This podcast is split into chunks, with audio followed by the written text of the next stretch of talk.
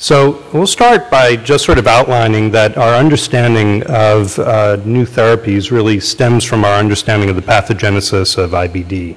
Um, we understand that genetically susceptible hosts, um, and there are many different kinds of genes that are contributing to the risk of IBD, um, in people who, all of whom have a microbiome, the microbiome might also be disturbed in various different ways. These things interact in a negative way that end up in producing IBD. And this is a nice depiction of this um, from a very good review article published by Ryan Ungaro in Lancet a couple of years ago. So at the very top of it all, we have the microbiome. Uh, beneath it, we have the cells reacting in the epithelium and in the submucosa that are the immune mediating cells. And then we have various stages of inflammation where the inflammation is bolstered by recruitment of inflammatory cells from the periphery into the mucosa to amplify the inflammation. And that leads to the breakdown of the mucosa, as we know. So this leads to a number of unique sets of targets. And the ones that I'll talk about include ways to affect the microbiome. I really will not del- delve into uh, fecal microbial therapy, which is a topic unto itself and really is blossoming in a very interesting way. I'll show you some very new data about antibiotic therapies. Um, we'll talk a little bit more about anti-leukocyte trafficking antibodies. Brian showed you some of the basis of that, and these include natalizumab, vedolizumab, uh, etrolizumab, abrilumab, and anti-MAdCAM4. Abrilumab I won't really talk about. It's an anti-alpha-4 beta-7 antibody, very similar to vedolizumab, actually study just published by Bill Sandborn, uh, currently uh, just released as of a week or two ago, but I'll show you other data. Then we have the anti-IL-12 and anti-IL-23 antibodies. So we have ustekinumab and then a variety of uh, anti-IL-23 antibodies, which are brazikumab, risankizumab, and mirikizumab, also guselkumab coming along. We have this SMAD7 inhibitor called Mongersen that we'll mention very briefly, and a new class of agents called the sphingosine 1 phosphate receptor modulators, which are ozanimod and etrasimod, among others in the field. And finally, the JAK kinase inhibitors, which include tofacitinib, approved uh, in June this year for treatment of UC, filgotinib, and upadacitinib. So let's start with the antibiotics. Um, this is interesting. This is the hypothesis that would never die, um, that uh, Mycobacterium avium subspecies are the cause of Crohn's disease. And because of this, there have been multiple studies now directed at eradicating MAP. And this is another one. This is a very large phase three randomized controlled trial of this combination antibiotic, which includes clarithromycin, rifabutin, clofazimine, uh, given as five capsules twice a day for up to 52 weeks. And it's really targeted against MAP. This was a big study with 331 patients. They all had moderate to severely active Crohn's disease. Unfortunately, it does not seem that the patients were pre screened for MAP specifically. Um, but they interestingly could have continued on their background therapies, including anti-tumor necrosis factor biologics. Now, as you all know, we screened for TB before, this is MTB, before putting people on uh, anti-TNFs. One would think that this would be contradictory to the hypothesis of uh, this agent. The primary endpoint was an old-fashioned CDAI um, less than 150 or clinical remission uh, although I believe endoscopy was incorporated, we have not seen those outcomes yet. And indeed, they did hit some of their outcomes here. Um, they showed superiority of uh, remission at week 26, so six months, um, even early remission at week 16. Remember, this is a symptomatic remission. Um, and this was even approaching uh, significance even in the anti-TNF treated group. Um, but this surely does not show curative effect in 100% of patients with Crohn's disease. And so I think this hypothesis just needs to go away. Um, switching to anti-leukocyte trafficking antibodies, of course, the, the grandfather of all would be natalizumab, which is an anti-alpha-4 antibody, and that blocks both alpha-4 beta-1, which combines with VCAM, and alpha 4 beta 7, which is relatively specific for mucosal surfaces, especially in the gut.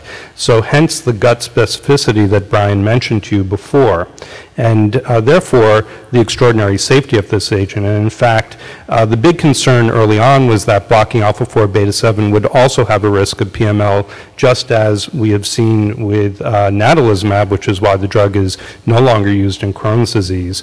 But to date, um, many tens of thousands, if not hundreds of thousands, of of patients with IBD have been treated with uh, vedolizumab, and there's pr- been precisely one case of PML, and that turns out to have been in a patient who had HIV, which was presumed to be the etiology of the PML, which is a known risk factor.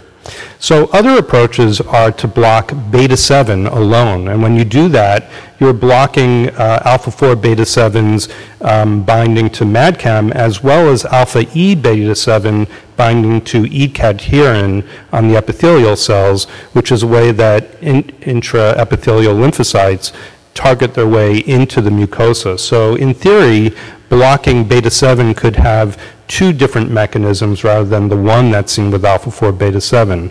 It is unknown at this point whether that actually translates into any therapeutic benefits. Um, down at the bottom, you see PF 05, et cetera, et cetera, et cetera, which is an anti-MADCAM antibody. So instead of blocking the integrin binding to that, you're actually blocking the ligand, blocking binding to MADCAM and interfering in that way. So I'll show you just a little bit of data on etrolizumab. Brian referred to this. Um, this is um, etrolizumab in UC, an uh, early phase study. And you can see that most of the efficacy for this agent in UC was observed in the anti-TNF naive patients. Um, overall, it seemed to have suggestion of efficacy, but much more so in the anti-TNF naive patients. Whether this is a specific effect or really something that we see considerably with many different agents is not totally clear. Um, interestingly, there's this potential predictive biomarker of alpha E expression. Remember that when you block beta 7, you're blocking alpha E beta 7 uh, bearing lymphocytes from making their way into the mucosa. So whether you looked at real time uh, quantitative PCR or immunohistochemistry, the patients who had higher expression of alpha E in the mucosa had a much higher likelihood of responding to etrolizumab.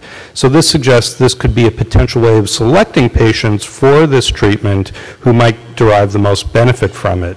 As with all biomarkers, this one and all the others that I'll tell you about uh, to come, this has to be replicated in subsequent data sets if we're going to really use them in the clinic. Now, as for the ligand, if you bind to anti, if you bind to MADCAM and block that specifically, this um, anti-MADCAM antibody study in ulcerative colitis um, showed this interesting bell-shaped response curve. You can see at the very highest doses, the drug appeared to be less efficacious. Now, these are small numbers of patients. It's not clear if this is a fluke of the data set or really something biologic going on here. Uh, but it does appear that this was beneficial as compared to placebo. Um, also, as I mentioned before, there's a much higher response rate in the TNF naive patients than in the TNF experienced patients, although even in the TNF experienced patients, there seems to be a 10% superiority in achieving uh, clinical remission. Now, in Crohn's disease, unfortunately, with this agent, um, there was no apparent efficacy over placebo. You'll note that these placebo response rates are very high. This did not incorporate endoscopic objective outcomes, which might have minimized the placebo response. So I think at the moment it's an open question whether this agent might work in Crohn's disease at all. We'll turn now to uh, blocking IL-12 and IL-23, and the first thing you need to understand is that both IL-23 and IL-12 share in common the subunit uh, P40. But uh, distinctly, P19 is found only in IL-23. So with ustekinumab, which binds to P40, you're blocking both IL-12 and IL-23. When you block P19, you're only blocking IL-23. We could have a long discussion about whether it's theoretically beneficial to block just one of these as opposed to blocking two things. Is two better than one or is one better than two? And it actually is not clear. There are biologic arguments on either side. Um, interestingly, if you look at um, IL-12 and IL-23, if you look at um, IL-23 as a factor in both Crohn's disease and ulcerative colitis, genetically there is a polymorphism of the receptor for IL-23, which actually is protective for both Crohn's disease and ulcerative colitis which suggests that blocking IL-23 should be beneficial in both Crohn's disease and ulcerative colitis. Of course, it is beneficial in Crohn's, and a couple months ago, um, we presented data showing that ustekinumab also is effective in ulcerative colitis. These are the induction data, the primary outcome of clinical remission at week 8, and you can see with both of the doses tested, these are exactly the same induction IV doses that are approved in Crohn's disease. There was a treatment effect of 10% over placebo for clinical remission in UC.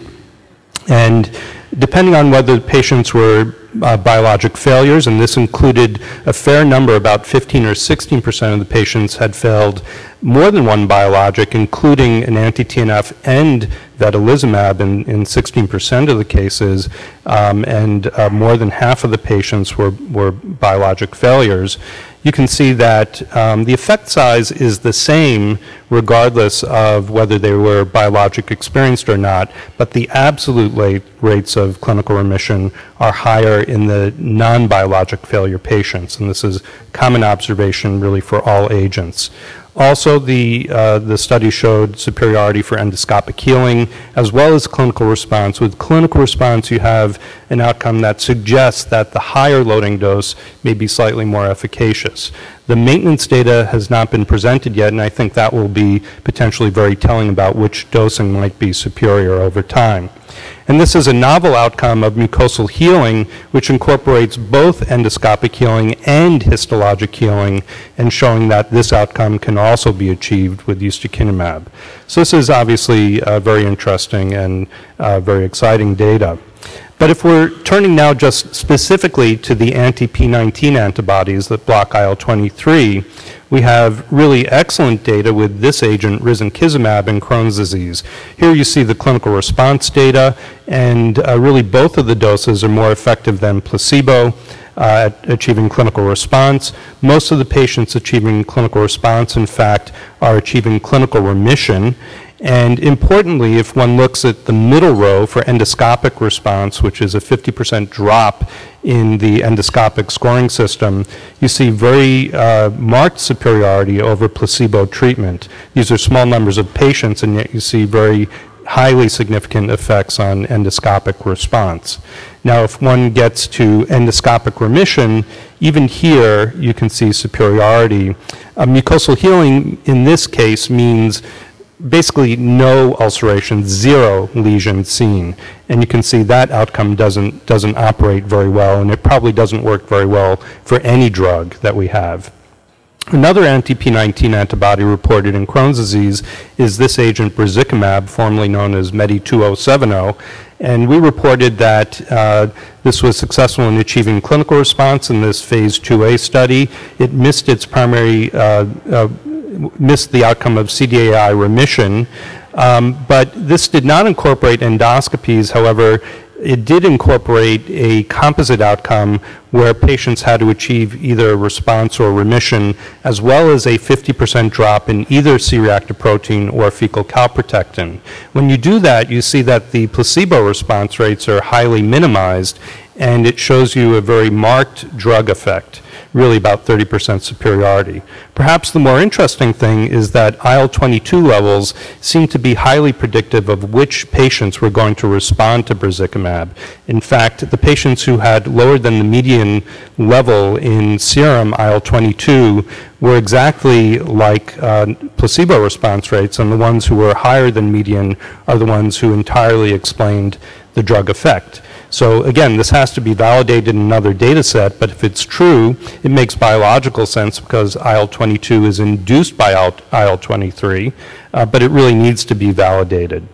And finally, in, for ulcerative colitis, we have this recent data of mirikizumab, which is an anti-P19 antibody, and about 63% of these patients were biologic failures or exposed. There was a complicating dosing scheme. I won't go into the details of that, but some of it was exposure-based dosing. And you can see that at the mir mirikizumab 200 milligram dose level, there was about 17.8% superiority over placebo. So this drug clearly is effective in ulcerative colitis, and the approach in general works in ulcerative colitis. By contrast, and changing, turning the page a bit, Mongersen, for which we had a lot of hope in Crohn's disease, as an oral SMAD7 antisense oligonucleotide, you saw this very phenomenal data. But unfortunately, the phase three study in Crohn's disease was closed prematurely after an interim analysis. And so this drug does not move forward despite its early promise. Now, what has a great deal of promise in terms of other small molecule small molecules are the JAK inhibitors. And these work um, in a number, in, in a very specific way. Um, basically, what happens with JAK kinases is they sit below the surface of the cell, immune cells in particular. Cytokines bind to the cell surface receptors. JAKs are activated underneath the surface. They always come in pairs, and they're activated by phosphorylation. And then this, in turn, phosphorylates sites on a receptor to recruit STATs Within the cell, the STATs themselves are phosphorylated and activated by the Janus kinases, and then they translocate into the nucleus and modulate gene expression, and then uh, basically this is a self-perpetuating phenomenon, uh, bolstering inflammation. So if you interfere with this by inhibiting Janus kinases, you break this vicious cycle of inflammation within the cell and among cells. This is a mix and match system. There are JAKs 1 through 3 and TYK2, and in various combinations beneath various cytokine receptors, you can see different signals sent within the cell. And so when you block JAK1, for example, you may be inhibiting IL-2, interferon gamma, uh, uh, and so on. Uh, in, interleukin 6 as well. And so the, the effects are complex and not specific for one cytokine, but actually multiple cytokines being blocked. Well, of course, six months ago, we saw the approval of tofacitinib in ulcerative colitis. This was based on this study published by uh, Bill Sandborn and many others uh, in the New England Journal um, a year ago, showing about a 10% effect size um, over placebo uh, in two independent studies, Octave 1 and Octave 2, and in the maintenance data, a very nice maintenance effect, superiority. Mucosal healing also superior uh, for the drug in the induction studies and in the maintenance studies as well. One interesting point is the onset of effect is fairly rapid. The data published in the New England Journal showed clearly separation from placebo even at two weeks, but um, subsequent analyses looking at the subcomponents of the Mayo, sub, Mayo scoring system show that even as early as three days, you can see an effect on the rectal bleeding subscore with this agent. So it seems to work fairly quickly.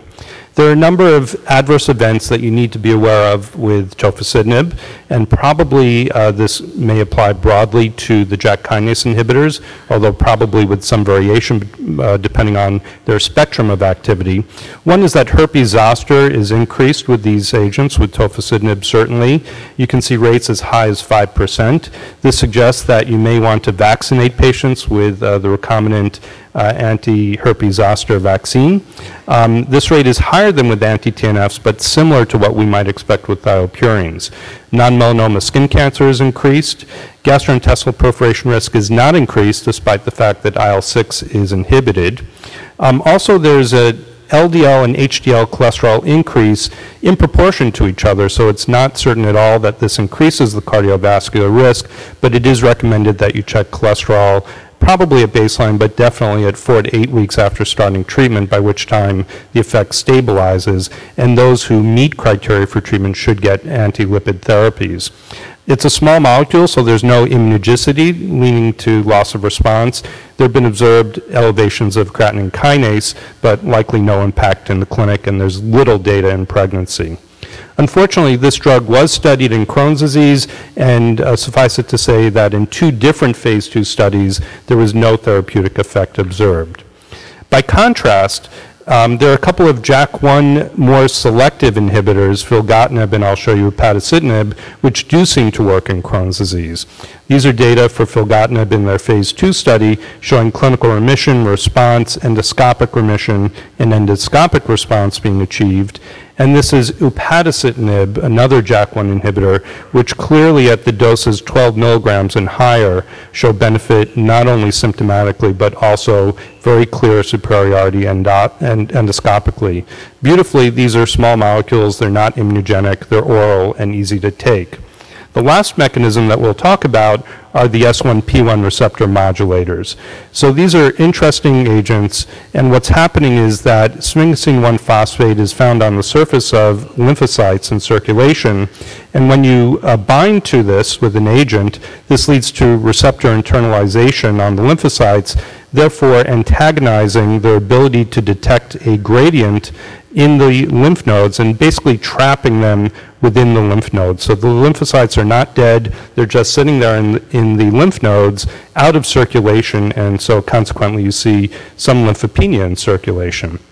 Ozanimod is a modification, really, uh, same class as fingolimod used to treat MS, but it has a shorter half-life, um, a quicker lymphocyte recovery period. All these drugs have some effect potentially on uh, conduction in the heart, um, but this one seems to be a bit better, and organ fibrosis was not seen as with fingolimod.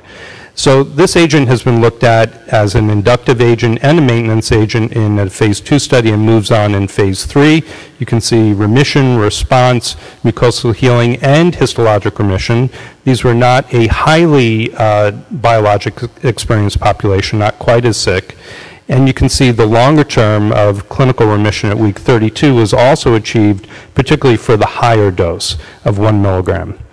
Um, and then this has also been validated with the second agent, etrasimod. This was the OASIS study that you heard about in the questions. And the two milligram dose seemed to be working pretty well in the three component Mayo score. Also, endoscopic improvement and remission, particularly at the two milligram dose and clinical response and remission at week 12 also achieved in UC. So the broad things about safety are potential for conduction abnormalities, bradycardia, conduction abnormalities. This is a first dose effect, and then you get tachyphylaxis to that effect. There's a reversible lymphopenia, but interestingly, not increased risk of infections, seemingly. There can be liver enzyme abnormalities. There's question of macular edema. This has not been seen in clinical trials. And finally, phosphodiesterase 4 inhibitors, namely apremilast, works by inhibiting inflammation within the cell. Another small molecule, this phase 2 RCT in ulcerative colitis showed promising data. It's unclear whether this moves forward in, in uh, phase 3 or not, but it surely looks like this mechanism works. So in conclusion, there's a growing understanding of the pathogenesis of IBD, and this has led to a variety of both biologic therapies and small molecules that address diverse mechanisms. There's a sense of plateauing of outcomes with single agents, and so targeting agents and sequencing of agents and combinations really need to be studied to get us to the next stage where basically everyone can be well treated. So thanks very much for your attention.